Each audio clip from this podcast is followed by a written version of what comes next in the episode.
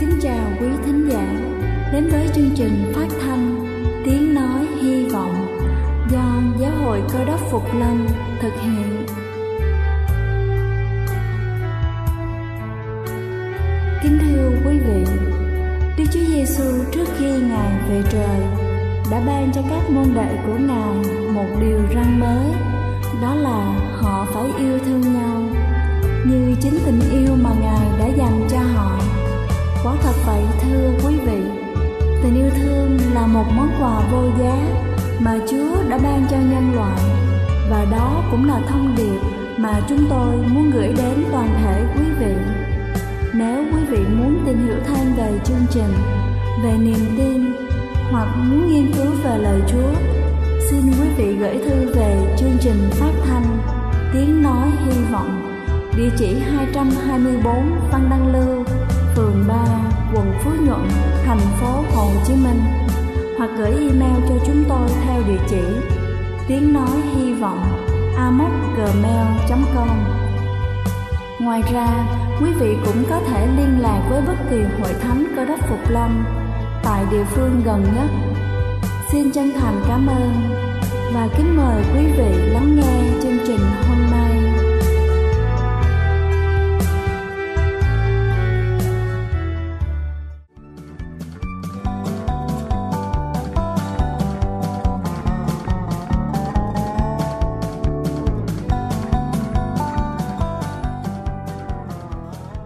Xin kính chào quý vị thính giả thân mến, cầu xin Chúa luôn ban cho quý vị sức khỏe thật dồi dào. Kính thưa quý vị, câu chuyện của những thư báo truyền đạo trên thế giới luôn tiếp thêm sức mạnh cho chúng ta, bởi chúng ta có thể nhìn thấy một cách rõ ràng về những phép lạ của Chúa, về sự thay đổi tâm linh thật lạ lùng. Và hôm nay chúng ta sẽ cùng nhau lắng nghe câu chuyện có tên là Được biến đổi. Một ngày nọ khi đang thực hiện những chuyến viếng thăm như thường lệ, tôi đến một nơi giống như một khách sạn hơn là một ngôi nhà trong khi tôi đang cất tiếng gọi tại phòng khách, một người phụ nữ trẻ tuổi đi ra và ăn mặc trang phục như thể cô sắp đến một buổi tiệc hay là vũ trường. Cô mời tôi vào nhà và muốn biết mục đích chuyến viếng thăm của tôi. Khi tôi nói với cô về những quyển sách mang theo, cô bày tỏ niềm yêu thích, nhưng giải thích rằng mình không có tiền để mua. Sau đó, tôi nói cho cô nghe về tình yêu của Đức Chúa Giêsu, thậm chí tôi còn chia sẻ vài đoạn kinh thánh với cô. Khi chúng tôi nói chuyện, cô nhận ra rằng trước đây đã từng nhìn thấy tôi. Chúng tôi cố gắng nhớ lại thời điểm chúng tôi gặp nhau và cô nhận ra tôi đã từng lái xe taxi trước khi tin nhận Chúa. Cô hỏi điều gì đã làm cuộc đời tôi thay đổi? Tôi vui mừng nói với cô rằng đó là do ân điển của Đức Chúa Trời. Sau một lời cầu nguyện ngắn và học kinh thánh, cô hứa sẽ mua một quyển sách trong chuyến viếng thăm lần tiếp theo của tôi. Tôi tặng cô một quyển tạp chí và nói lời tạm biệt. Một vài ngày sau, tôi quay trở lại với quyển sách để bán cho cô. Cô vẫn chưa có tiền, nhưng những thành viên khác trong gia đình cũng đang ở nhà. Vậy nên, tôi nói, cô đi mời họ. Sau đó tôi học kinh thánh và cầu nguyện với gia đình rồi khuyến khích họ dâng đời sống mình cho Chúa. Tôi để lại cho họ một vài quyển tạp chí cùng với một quyển sách 10 điều răn hai lần bị xóa bỏ. Một thời gian ngắn sau, tôi đến thăm họ lần nữa, nhưng họ không còn ở đó nữa. Một thời gian sau, trong khi đang đi đến trung tâm thành phố Montego Bay, một người phụ nữ trẻ đã chặn tôi lại và hỏi tôi còn nhớ cô không, nhưng tôi chẳng nhớ gì cả. Cô nói, anh đến bán sách cho tôi, nhưng tôi không có tiền và anh đã học kinh thánh với tôi và tặng tôi một quyển sách. Sau đó tôi nhớ lại là cô, nhưng cô không còn như trước nữa, cô đã thay đổi hoàn toàn. Cô cảm ơn tôi và nói rằng sự khích lệ của tôi đã giúp cô đầu phục đời sống mình cho Đấng Christ. Giờ đây cô vui mừng trong niềm tin mới được tìm thấy Đức Chúa Giêsu. Ngày hôm nay, cô là một tín hữu đã được bếp tem bởi một hội thánh cơ đốc phục lâm. Cả con trai, mẹ và em chồng của cô cũng vậy. Vinh hiển quy về Chúa. Tôi rất vui mừng về công việc thư báo truyền đạo của mình trong sự giúp đỡ thay đổi đời sống của mọi người vì sự sống đời đời. Tôi nguyện tiếp tục chia sẻ phúc âm qua những trang giấy in bởi ân điển của Đức Chúa Trời. Kính thưa quý vị, trong văn đoạn 15 câu 8 cũng có chép rằng Này, cha ta sẽ được sáng danh là thể nào? Ấy là các ngươi được kết quả nhiều thì sẽ làm môn đồ ta vậy. Đây là chương trình phát thanh Tiếng Nói Hy Vọng do Giáo hội Cơ đốc Phục Lâm thực hiện. Nếu quý vị muốn tìm hiểu về chương trình hay muốn nghiên cứu thêm về lời Chúa, xin quý vị gửi thư về chương trình phát thanh Tiếng Nói Hy Vọng, địa chỉ 224 Phan Đăng Lưu, phường 3, quận Phú Nhuận, thành phố Hồ Chí Minh hoặc gửi email cho chúng tôi theo địa chỉ tiếng nói hy vọng amoc.gmail.com Ngoài ra, quý vị cũng có thể liên lạc với bất kỳ hội thánh cơ đốc Phục Lâm tại địa phương gần nhất. Xin chân thành cảm ơn và kính mời quý vị tiếp tục lắng nghe chương trình hôm nay.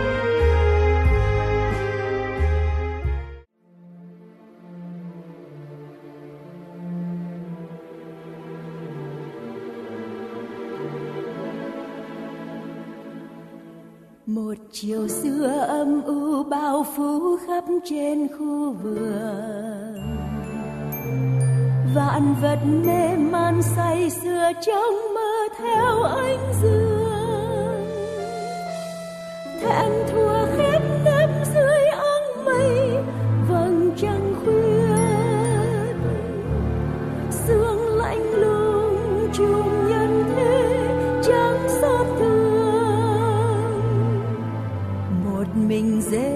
Giêsu kêu van khẩn thiết trong đêm trường. Nặng nề lo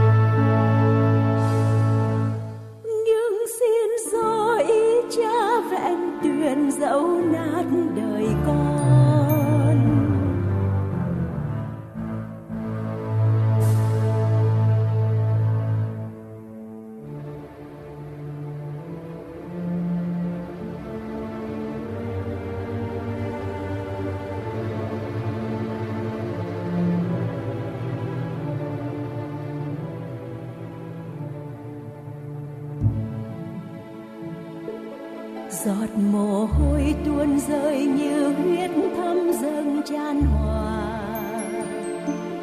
Lời cầu xin lâm ly càng lúc càng thêm thiết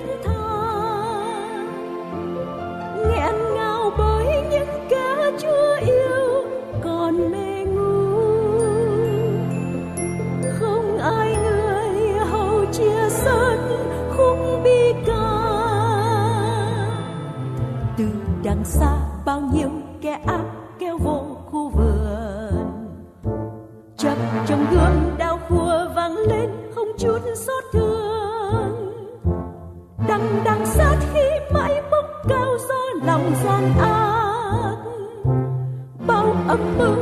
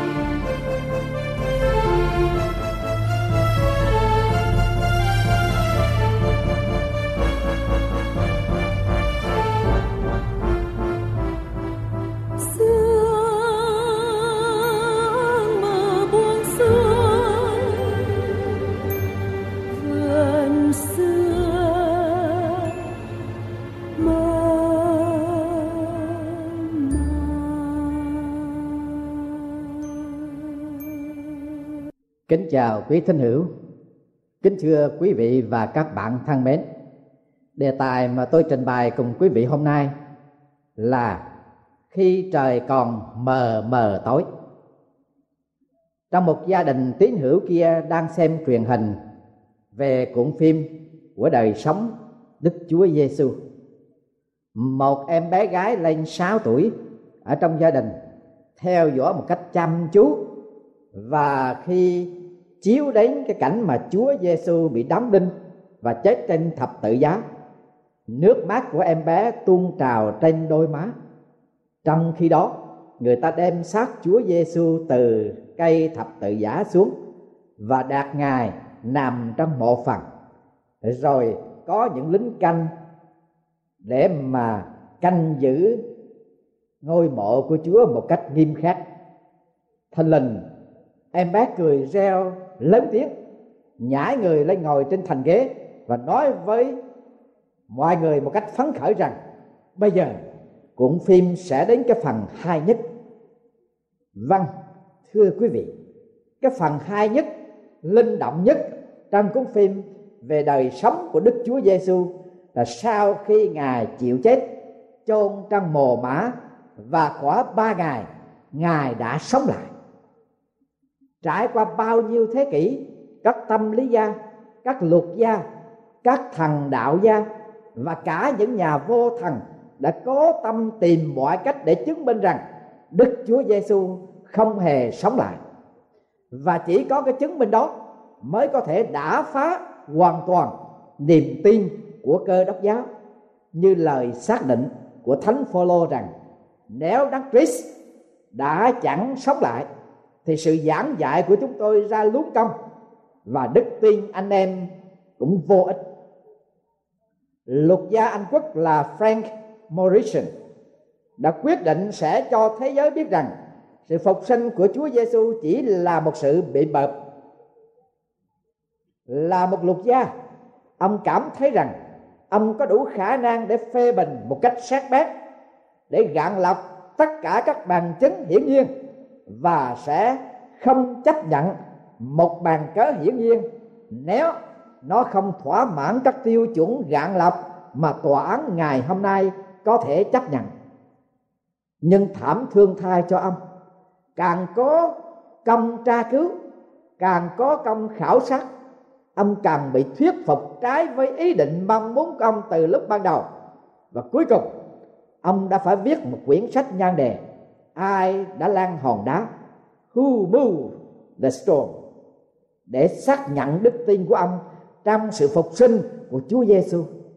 Quả thật, như vua David đã nói, điều ấy là việc của Đức Giê-hô-va, một sự lạ lùng trước mặt chúng ta. Thưa quý vị và các bạn, sự phục sinh của Chúa Giêsu là một việc lạ lùng của Đức Chúa Trời toàn năng đã làm. Và loài người là gì? Và là ai mà dám cãi gan cho rằng có hay không và chứng minh đúng hay sai điều quan trọng của con người là có bước đi trong sự phục sinh của Chúa Giêsu trong ánh sáng của lẽ thật và trong sự sống của Đức Chúa Giêsu cứu thế hay không? Tôi xin nêu lên hai câu kinh thánh sau đây để quý vị cùng tôi chúng ta suy xét. Ở trong sách Tăng ước, đoạn 20 câu 1 câu 2 Ngày thứ nhất trong tuần lễ, lúc rạng đông, trời còn mờ mờ Marie Madeleine tới mộ, thấy hòn đá lấp cửa mộ đã dời đi.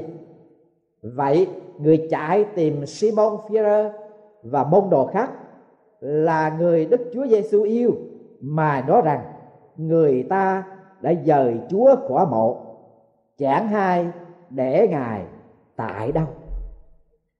Marie Madeleine đi đến mộ trong khi trời còn mờ mờ tối. While it was still dark. Sự mờ tối ở đây, chúng ta thấy luôn luôn ám chỉ về còn ban đêm và cũng ám chỉ về thế gian. Không có ánh sáng của lẽ thật và không có chân lý của sự sống. Marie Magdalene mặc dầu biết Chúa gần 3 năm song Marie Magdalene không có một ý niệm ít nhiều về sự dạy dỗ của Chúa Giêsu đối với sự phục sinh của Ngài. Bởi vì Marie Magdalene dẫu theo Chúa nhưng vẫn còn ở trong sự mờ tối, vẫn còn đi trong sự mờ tối, vẫn còn sống ở trong sự mờ tối, không có ánh sáng của lẽ thật và không có chân lý của sự sống. Làm sao tôi khẳng định về Marie Madeleine quả quyết như vậy? Bởi vì Marie Madeleine đã năm lần bãi lượt nói với Führer và Giang người ta đã đem xác thầy đi đâu? Rồi Marie Magdalene cũng nói điều đó với là hai thiên sứ của Đức Chúa Trời hiện ra cùng Marie Magdalene ở tại mộ của Chúa Giêsu. Người ta đã dời Chúa tôi đi, không biết để Ngài ở đâu. Và lần thứ ba, Marie Magdalene cũng thưa với người làm vườn mà đó chính là Chúa. Marie ngỡ là một người làm vườn. Cho nên Marie nói như thế nào?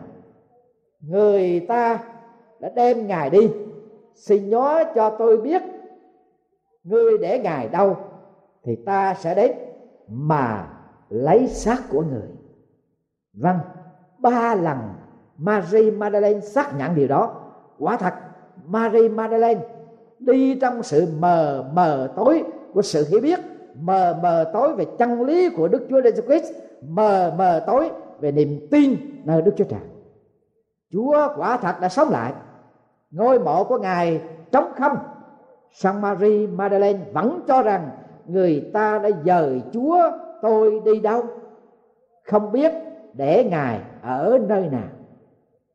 Khi con người đi trong sự mờ tối, không có ánh sáng của lẽ thật, không có chân lý hàng sống của Chúa con người đó sẽ rối trí, sẽ lo sợ, kinh khủng đối với các sự kiện ở trong cuộc đời của mình.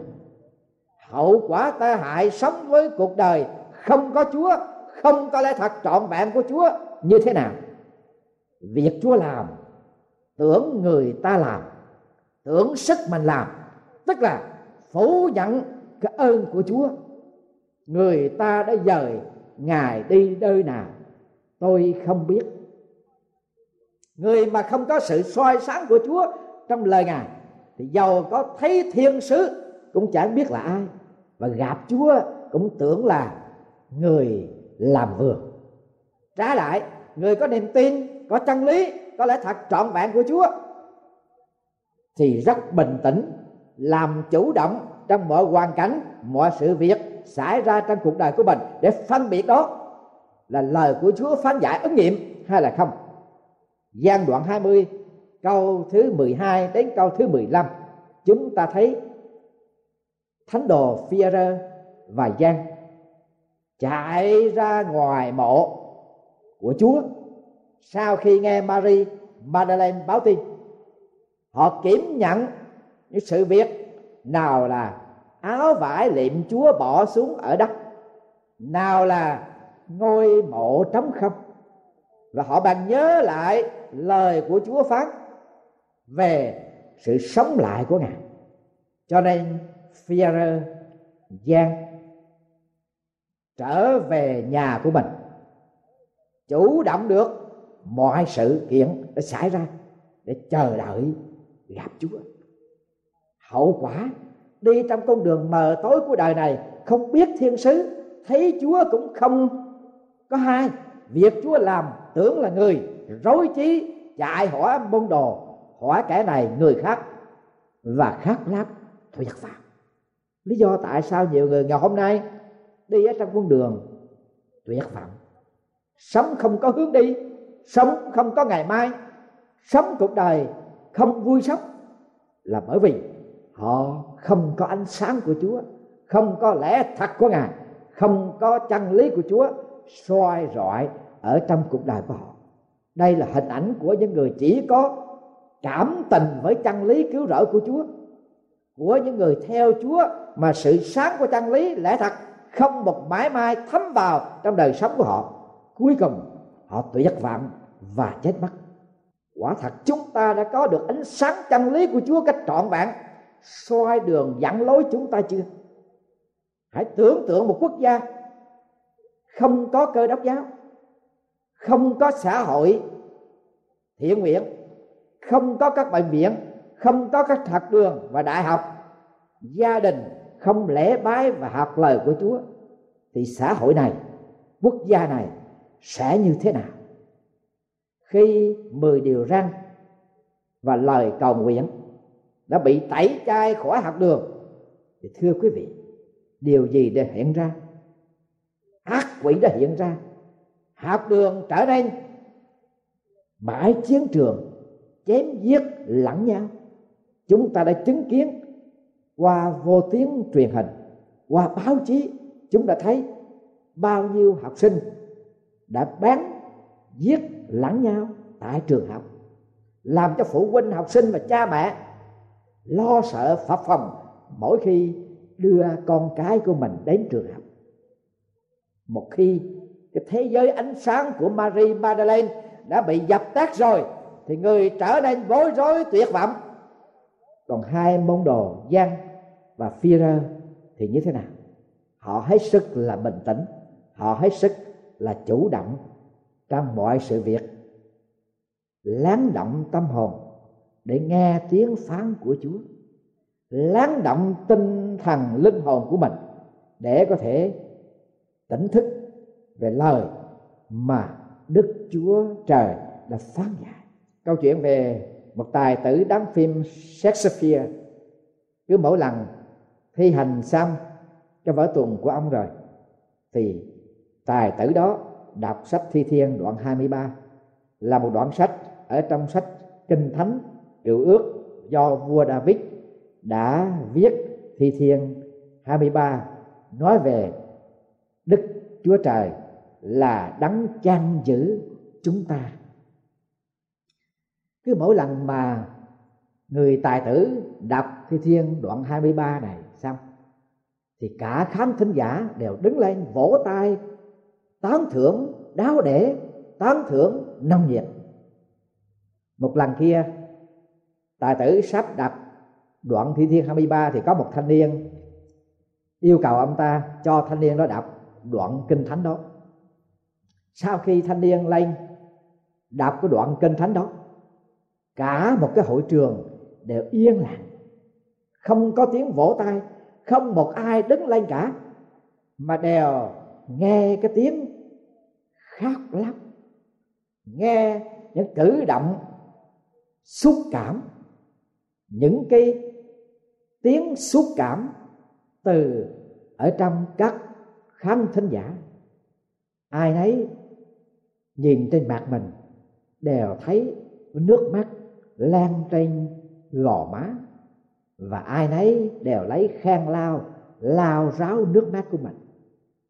Tài tử thấy quan cảnh lạ lùng như vậy để hỏi thanh niên rằng, tôi đã đọc sách thi thiên 23 bao nhiêu lần mà chưa bao giờ có được cái quan cảnh xúc động như ngày hôm nay? Lý do tại sao? Người thanh niên đáp lại tài tử một cách rõ ràng và ngán ngủi như thế này. Ông chỉ biết, thi thiên đoạn 23 thôi. Còn tôi thì tôi biết rằng Đức Giê-hô-va là đấng chăn giữ tôi. Vâng thưa quý vị, một khi chúng ta có chân lý của Chúa, một khi chúng ta có lẽ thật trọn vẹn của Chúa một khi chúng ta đi trong sự sáng của Chúa rồi, chúng ta biết các cái sự kiện xảy ra, Chúa là đấng chủ động ở trong mọi sự việc đó. Điều may mắn cho Marie Madeleine là gì? Ở trong sách Giang đoạn 20 câu 16 câu thứ 17 nói như thế này. Đức Chúa Giêsu phán rằng, hỡi Marie Marie bàn xây lại, lấy tiếng Hebrew mà thưa rằng Rabini nghĩa là thầy Đức Chúa Giêsu phán rằng chớ rờ đến ta vì ta chưa lên cùng cha nhưng hãy đi đến cùng anh em ta nói rằng ta lên cùng cha ta và cha các ngươi cùng Đức Chúa Trời ta và Đức Chúa Trời của các ngươi. Dora là một cô gái 12 tuổi, người Nga. Sau khi làng của cô ta đã bị đốt cháy sạch, cô thoát chết bằng cách trốn trên một cái chiếc xe wagon và sau đó trốn dưới tàu vượt biển đến New York vào năm 1901 và sau đó cô đi làm 16 giờ một ngày, tối đi học thêm. Nhiều đêm ngủ gục ở trên sách vở, xong cô không có mất đi hy vọng. Sau đó cô lập gia đình, sanh ba con trai. Gia đình vẫn sống, trong đời sống vật chất khó khăn chặt vật nhưng nhất định không để cho gia đình bỏ cuộc. Cô khuyến khích con trai lớn và hai em của nó suy nghĩ những gì họ có ở trong tay so với trước đó họ không có gì cả. Bà đã dạy cho con bà rằng trong khó khăn phát triển được khả năng biết ơn, cái đẹp tồn tại trong những điểm đơn giản nhất của đời sống. Thái độ mà bà dạy cho con Lee Shock con trai lớn của bà rằng khi sự mờ tối đầy trọn rồi, con sẽ thấy những sao sáng. Vâng Marie Magdalene, đến mộ trong khi trời còn mờ mờ tối. Nhưng sự mờ tối đã tan biến bởi sự sáng, và có lẽ đó là sứ mệnh cần cho quý vị để chúng ta suy gẫm ngày hôm nay bất cứ lý do nào để làm cho quý vị đương ở trong sự mờ tối, giàu cho tình cảm hay vấn đề của gia đình, hoặc công việc làm ăn hay là tình duyên trắc trở, trớ treo, hoặc lý do sức khỏe hay vấn đề tương lai. Sự hứa hẹn của phục sinh đối với chúng ta còn hơn là những vị sao trong đêm tối. Phục sinh hứa hẹn với chúng ta rằng trong trũng bóng tối sâu thẳm, con của đức chúa trời đã sống lại. Nghĩa là ngài đã chiến thắng sự chết ngài đã cầm chìa khóa của sự cứu rỗi Marie Magdalene đến mộ trong khi trời còn mờ mờ tối. Nhưng sự mờ tối đã biến đi vì bình minh trỗi dậy và con của Đức Chúa Trời đã phục sinh. Vậy tôi thưa quý vị thính hữu thân mến, quý vị đã có Chúa phục sinh ở trong cuộc đời của quý vị chưa?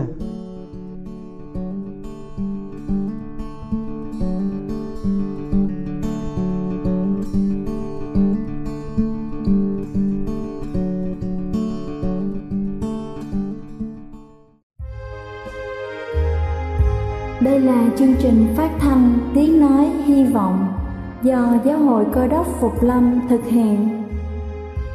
Nếu quý vị muốn tìm hiểu về chương trình hay muốn nghiên cứu thêm về lời Chúa, xin mời quý vị gửi thư về chương trình phát thanh Tiếng Nói Hy Vọng, địa chỉ 224 Văn Đăng Lưu, phường 3, quận Phú Nhuận, thành phố Hồ Chí Minh hoặc gửi email cho chúng tôi theo địa chỉ tiếng nói hy vọng gmail.com Ngoài ra, quý vị cũng có thể liên lạc với bất kỳ hội thánh cơ đốc phục lâm tại địa phương gần nhất. Xin chân thành cảm ơn và hẹn gặp lại quý vị trong chương trình lần sau.